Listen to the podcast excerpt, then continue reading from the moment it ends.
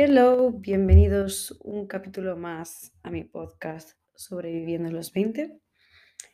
Y mm, hoy voy a hablar de el síndrome del impostor. Que yo creo que ya dije en algún capítulo pasado, se me ocurrió, o sea, mientras estaba grabándolo, se me ocurrió la idea de hacer de este tema. Creo que, que fue así, si no me equivoco.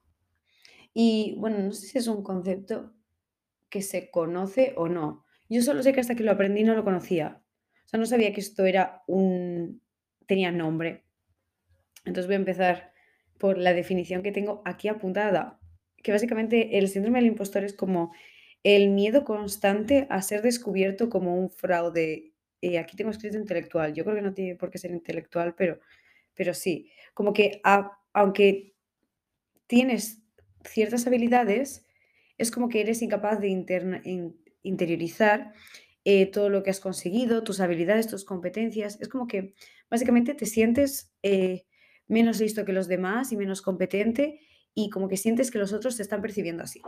¿Vale? Y, eso, y a eso se le llama el síndrome del impostor, porque te sientes un impostor. Y yo esto lo, lo aprendí en clase. Será de las pocas cosas que recuerdo ahora, a día de hoy, que he aprendido porque yo no sabía que esto era un nombre y cuando nos lo estaban explicando dije: "Buah, es que vi un espejo ahí". Dije: "Hostia, si soy yo". Es que tiene mi nombre y mi apellido. Yo no sabía que eso era como una como algo, no sabía que el síndrome del impostor o sea, no sabía que existía. Y, mm, y bueno, eso, de hecho, tengo las diapositivas de clase abiertas aquí, digo, por si acaso, porque tampoco quiero decir nada incorrecto y, mm, quería asegurarme de de decir como todo lo importante. Pero sí, yo no lo sabía, entonces no sé hasta qué nivel la gente, eh, sabe sobre esto. Pero bueno, básicamente esto sí que lo de lo que voy a contar hoy es casi, o sea, experiencia propia de de cómo cómo cómo te sientes, de cómo me siento y cómo estoy como intentando superar el síndrome del impostor y consejos que voy a dar para dejar de sentirte tan, em, básicamente, menos listo que los demás o como un fraude, como que sobras, como que no deberías estar ahí. No sé si me he explicado. Vale.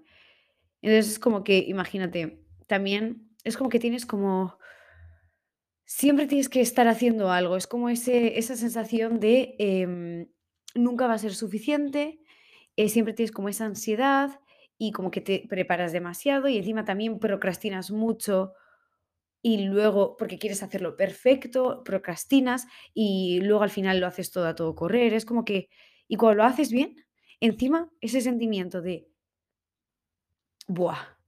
¡Qué bien! Ya lo he hecho, qué máquina soy. Encima no te dura, porque eres un impostor y te sientes que te ha salido bien por suerte.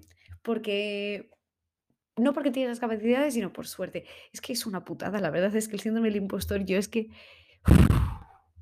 A todo esto, yo tengo en la cabeza, es, es un dato muy interesante, que como que el 70% de la población, población tiene el síndrome del impostor. Vale, ahora, eh, este dato lo coges con pinzas porque esto es fuente OLAT. Yo no sé por qué esta información estaba en mi cerebro, pero como que mientras estaba escribiendo lo que quería decir hoy, eso me venía a la cabeza. Digo, pero claro, yo no sé si es verdad o no es verdad, ¿vale? Entonces vamos a creernos que el 70% de la población lo tiene Mucha gente en mi entorno lo lo tiene, o sea, te puedo decir quién sí lo tiene, pero no casi no sabría decir bueno, sí, igual sabría decir, u me viene a la cabeza igual una o 2 personas que diría: "Igual estos no lo tienen", pero el resto de gente, muchísima gente, yo creo que tiene el síndrome del impostor, a distintos niveles. Yo creo que lo tengo a niveles altos, pero pero muchísima gente lo tiene, y de famos pos de famosos, pues Emma Watson lo tiene, eh, Tom Hanks también. Amaya de Operación Triunfo me ha parecido leer que también, y algún futbolista también me ha parecido leer, pero pero no, como estoy yo no sé de fútbol, entonces, pues no, no tengo ni idea. Pero a mí es que sí que me ha pasado eso de no sentirme suficientemente lista, como sentir, digo: "Buah, es que van a pensar que soy tonta". Como que el miedo a que s como a que me descubran. Bueno, "Buah, ¿qué hace aquí?", ¿sabes? Y, mm, sobre todo en clase, porque al final en clase muchas veces pasa que tú das una asignatura nueva de la que puede ser que alguien sepa un montón, porque o le gusta o alguien de su entorno sabe ese tema o lo que sea. Y claro, tú empiezas pues sin saber ni qué es, yo qué sé. Una derivada, pues no empecé la universidad sin saber qué era, pero igual no me acuerdo de cómo se hacían. Por ejemplo, no, no me acuerdo. O un asiento, que esto es para mundo ADE y finanzas, hacer un asiento, yo no sabía cómo se hacía. Me acuerdo encima el primer día de la clase de, asignatura hicimos una broma de los asientos y la gente se reía y yo pues no la entendí. y no entendí la broma porque yo no había dado contabilidad a tanta profundidad, ¿sabes? Entonces, pues no entendí la broma, es que me acuerdo de la broma. Pero bueno. Em, y eso, en clase sí que me había me ha pasado mucho el sentirme como, no sé, un fraude, como como tonta, como, eh, que todas las veces que, em, pues he sacado buena nota o he hecho bien un trabajo, lo que sea, ha sido por suerte, pues porque las preguntas que han entrado en el examen eran las que me sabían, por ejemplo. Que luego igual me sabía todo, pero justo esas, justos que han entrado, pues que me las sabía mejor, de ese palo. Y es como que te dan luego el resultado y dices, ah, bueno, mira, pues he aprobado, pero, ah, no sé, podía haberlo hecho mejor. O sea, nunca es suficiente y a la vez te sientes menos. Es una putada. Es, es un síndrome muy toca pelotas. El síndrome del impostor es muy cansado, la verdad. Es como, nunca es suficiente, es que nunca es suficiente. Y no tiene por qué ser solo en el entorno de laboral o de estudios. También yo creo que en entornos sociales, no, a mí me ha pasado también en entornos sociales, decir, Buah, es que se van a pensar que soy tonto. Pero que lo he pensado en serio. También ahí se junta, yo creo que el síndrome del impostor se junta con muchas cosas. También la autoestima está ahí. Es mi opinión esto, ¿eh? Pero al final, alguien que es muy seguro de sí mismo o que no pone en cuestión su inteligencia, no va a tener síndrome del impostor porque no es algo que le genere inseguridades. Pero alguien que siempre quiere ser el más listo de la clase o alguien que quiere obtener validación de las notas. Soy yo, estoy, en plan, estoy hablando de mí, por cierto. Lo de las notas es que sí soy, es como que las notas, tristemente, ahora ya menos, pero son como una fuente de validación que no deberían ser, porque los resultados de un examen no dicen nuestro valor. Pero bueno, X. Em, eso que quede claro. Pero bueno, eso, pues una persona así como más insegura sobre ese tema, va a tener el síndrome del impostor. Yo creo que van de la mano. Sí, porque no sé. Es como, buah, una vez me dijeron una frase que era algo así como que les dije, es que yo le noto en la cara lo que está pensando. Y me dice, eh, ¿no crees que es la forma en la que tus inseguridades se están proyectando en otra persona? Porque si tú llegas a estar segura sobre ese tema, no pensarías que están pensando lo que tú dices. No sé si me he explicado. Pero puedo poner un ejemplo, no sé, imagínate que estoy contándole a alguien, ay no, eh, es que no sé. Ay, no, pues, por ejemplo, cuando estuvo, estuvimos hablando, eh, Miren y yo, de la situationship. Imagínate que tú estás en una situationship y estás contándole a una amiga eh, tu situación. Y, y mientras se lo estás contando, le estás mirando a la cara y dices, Buah, es que esta piensa que, mm, que está con otra y no me lo quiere decir. Y eso lo estás pensando porque es una inseguridad tuya que tienes y por eso lo ves de alguna forma reflejado. Porque si tú estuvieras segura de la persona con la que estás, no sentirías, es, o sea, no estarías teniendo esa inseguridad y no sentirías que se proyecta. Entonces, lo mismo, con el síndrome del impostor, como tú tienes esa inseguridad, piensas que los otros se están percibiendo así, pero eso es algo interior, ¿sabes? Algo que va dentro de ti. No sé, es mi opinión, esto es mi opinión. Pero bueno, no sé, Em, tengo apuntadas que como las características así que tiene alguien con el síndrome del impostor, es como que tienes que sentirte como que eres muy bueno en algo, o como destacar, o eres como muy perfeccionista, en plan, que tienes que hacer todo genial y si no haces bien te machacas un montón, porque claro, tiene que estar perfecto, porque tienes que demostrar que mereces estar ahí, tienes como miedo a, al fracaso, ahí luego el no aceptar nunca nunca, mm, eh, ¿cómo, se, ¿cómo es la palabra en castellano? compliments. Nunca aceptas, como cuando te dicen que has hecho algo bien, no los aceptas o te das de menos, dices, ah, no, pero ha sido porque, porque he tenido suerte. Y luego te sientes mal. si haces algo bien. Es como, ah, no sé. plan, igual te dan, no sé, lo de te sientes mal si lo haces bien, no se me ocurre algún ejemplo, pero puede ser que igual como que te sientes mal si haces bien algún examen o no sé. No sé, mira, ese no lo tengo aquí apuntado porque lo tenía en las diapositivas de clases que las tengo aquí abiertas por si acaso, yo ya he dicho. Pero bueno, no sé, lo del perfeccionismo es como que está juntado con la procrastinación, entonces es la combinación perfecta. Sí, porque quieres hacerlo todo bien y por eso nunca empiezas. Y, y es un círculo, es un círculo que no, que no acaba. Fantástico. No sé, y ahora voy a ir un poco al lado bueno de cómo yo estoy trabajándolo y cómo a mí me ha, como consejos que a mí me han dado. O sea, eh, consejos que doy que a mí me han funcionado. Y yo también he recibido consejos, claro. Para empezar, el hecho de saber que esto existe ya es como el primer paso, porque yo creo que em, no era consciente de que me pasaban estas cosas o pensaba que era algo que no se podía cambiar, porque eso también me ha pasado mucho.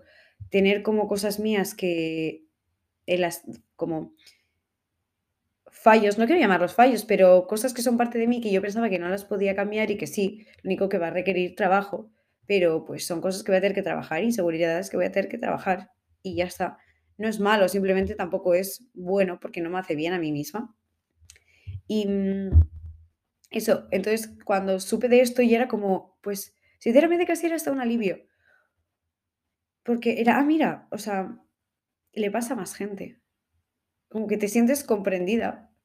Y encima, pues sabiendo que esto existía, yo lo hablé con mis amigos y todo.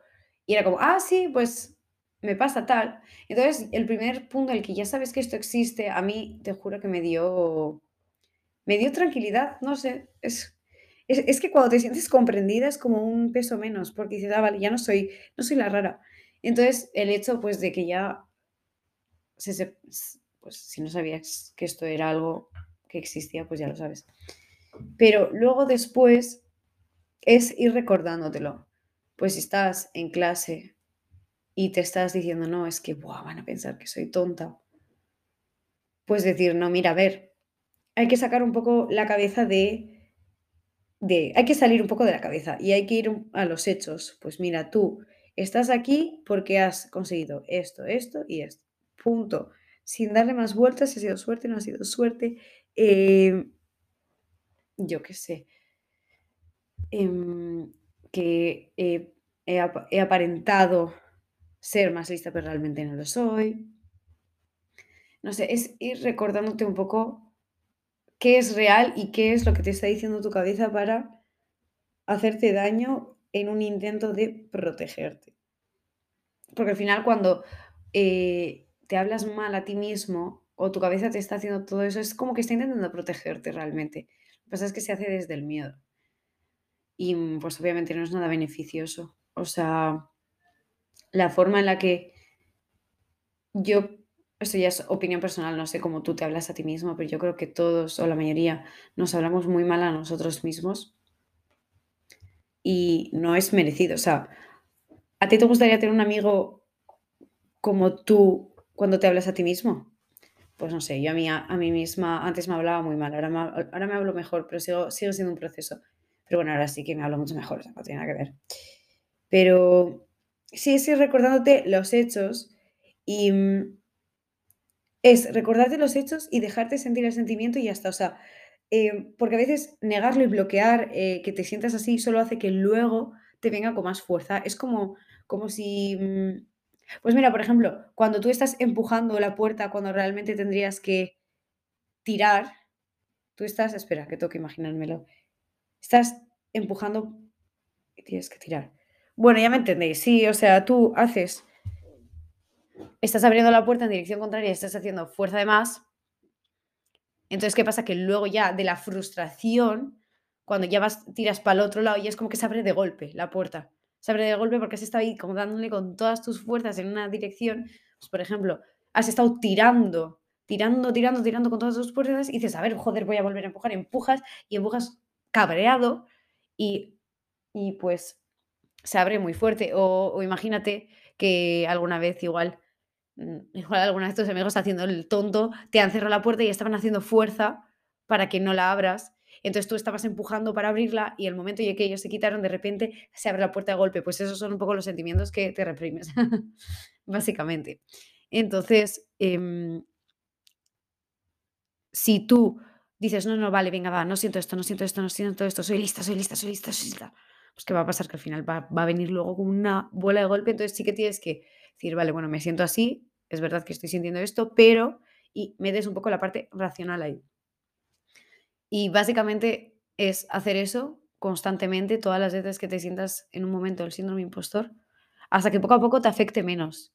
Porque no es un proceso de un día para otro, es un proceso muy mm, largo, muy largo, porque al final es un patrón que, que se mete en la cabeza y es algo que haces constantemente en muchas situaciones. Entonces, para salir de ese patrón, pues tienes que meterle, digamos que otro hábito que es el de, no, mira, pues yo soy así, tal, y tú te admites que estás sintiendo así, pero trabajas el, el hecho de no creerte todas tus palabras, porque es muy importante. Yo me creo muchas veces todo lo que me digo y eso es un peligro, un peligro, porque claro, si soy maja, muy bien, pero si todo lo que me digo a mí misma es eh, no vales, no eres, eh, no vales, no eres suficiente, no eres lista, ¿qué haces aquí? Em, no sabes hacer esto, pues si me lo creo, voy, muy mal. Entonces, pues tengo que tener la otra parte de mí que da un poco la otra versión.